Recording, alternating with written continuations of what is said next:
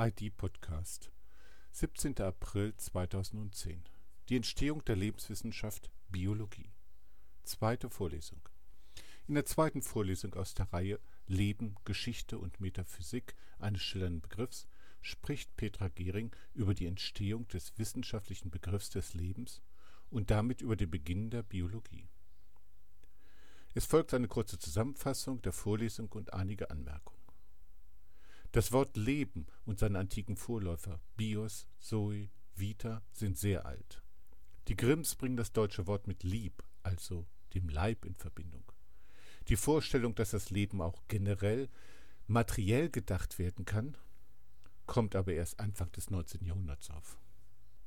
Zur Veranschaulichung dieses Prozesses kontrastiert Petra Gehring unter anderem die Naturforschung jenseits und diesseits dieser Schwelle um 1800. Leben ein Merkmal unter vielen. Im 18. Jahrhundert gibt es eine elaborierte Wissenschaftslandschaft. Das Wissenschaftsideal war von der Vorstellung des Ordnens geprägt. Dies galt zum Beispiel für die Medizin, in der Krankheiten und Behandlungsmethoden genau erfasst und beschrieben wurden.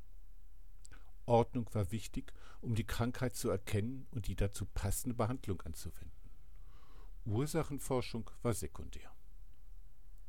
Es gab zahlreiche Versuche, eine rationale Ordnung zu schaffen, in der die Natur vollständig erfasst ist und bestimmt werden kann.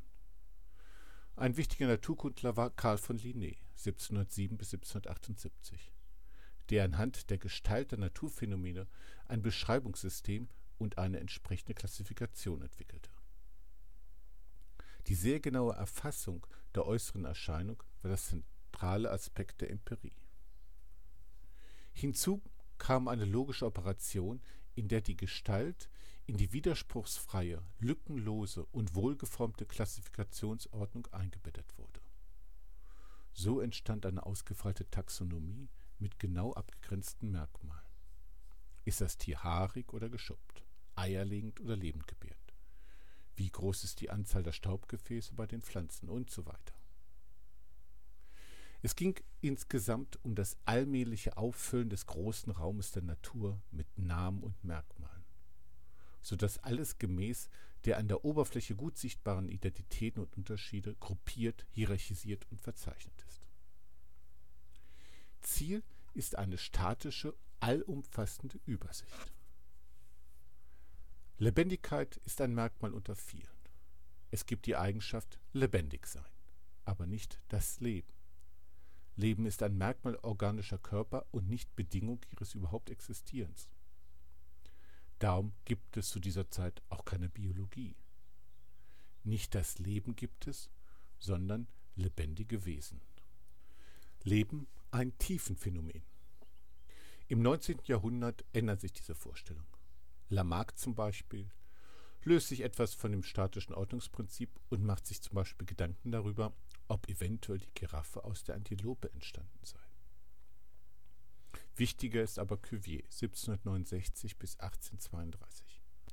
Auch er betrachtet die sichtbaren Merkmale, aber er klassifiziert nicht einfach nach diesen Merkmalen, sondern fragt nach den funktionalen Gründen, warum ein Organismus so und nicht anders aufgebaut ist. Das Merkmal wird interpretiert auf eine tiefer liegende Funktion hin. Was leistet es für den Organismus? Fische und Säugetiere unterscheiden sich anhand der äußeren Erscheinung radikal. Auch die Lunge (Säugetiere) und Kiem (Fische) sehen sich sehr unähnlich. Aber sie erfüllen beide die Funktion der Atmung. Fische haben Kiem, um zu atmen. Aufgrund äußerer Beobachtung schließt er auf verborgene, abstrakte Funktionseinheiten das Verhältnis vom Sichtbaren und Struktur im Exemplar kehrt sich um. Ich kann dem Sichtbaren nicht unbedingt trauen, sondern muss so lange suchen, bis ich die Funktion erschöpfend aufgeklärt habe. Aber auch die Funktionen wie Atmung, Verdauung, Ausdünstung usw. So stehen nicht für sich, sondern verweisen auf den gemeinsamen und allgemeinen Existenzgrund. Es sind Lebensverrichtungen, die im Dienste des Lebens stehen. Das Leben braucht diese Verrichtung, sonst kann ein Organismus nicht leben. Das ist eine neue Logik mit einer allgemeinen Vorstellung von Leben. Erstens. Nicht das Nebeneinander der Merkmale steht im Zentrum, sondern die Hierarchie der Funktion.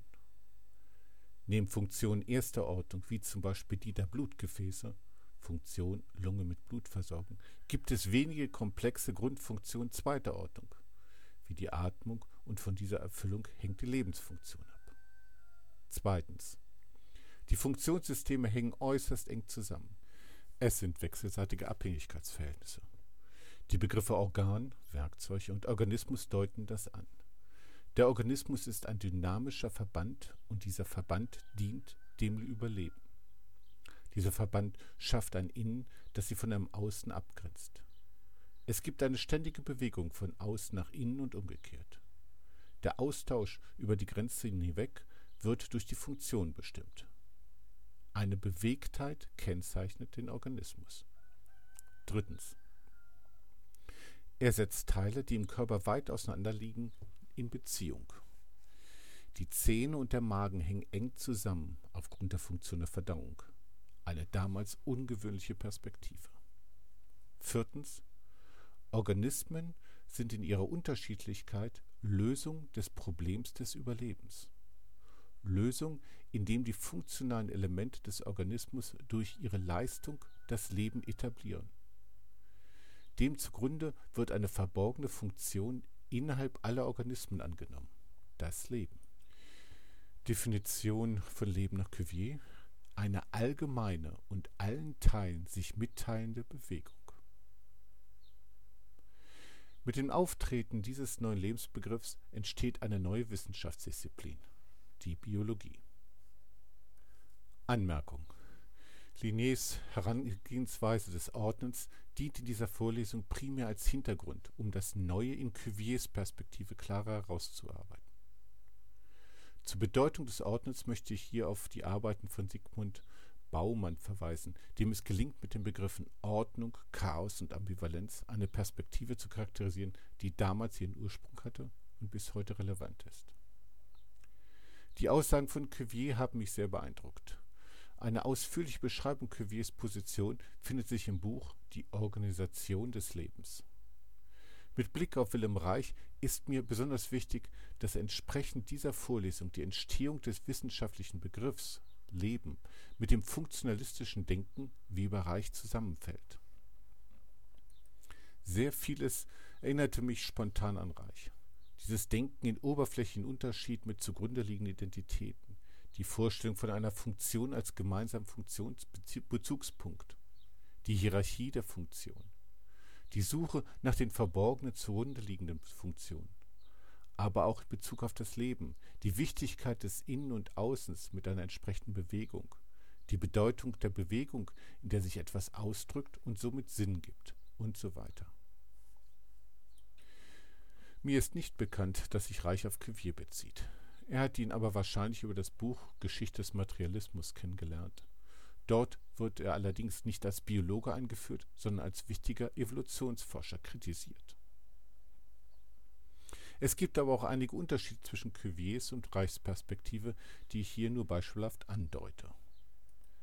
Erstens, für Reich ist die funktionalistische Perspektive nicht ein Ordnungsprinzip für die Natur, sondern selbst Ausdruck der Natur. Er sieht keinen prinzipiellen Bruch zwischen Verdauung, Atmung und Denken bzw. Forschen. Alles lässt sich auf die Lebensfunktion zurückführen und nur indem dies möglich ist, ist die Perspektive auch richtig. Zweitens. Die Beziehung zwischen den Funktionsebenen ist bei Reich nicht durch ein Umzu bzw. einem Leiten und Regieren bestimmt. Ein Organismus atmet demzufolge nicht, um sich am Leben zu erhalten. Vielmehr ist die Atmung eine spezifische Variation der zugrunde liegenden Pulsation. Drittens. Während Cuvier in dem Begriff des Lebens noch eine dunkle Idee sieht, geht Reich davon aus, die Lebensfunktion definiert zu haben. Viertens. Auch für Reich ist die Lebensfunktion von zentraler Bedeutung, aber auch sie ist eine Variation einer zugrunde liegenden Funktion.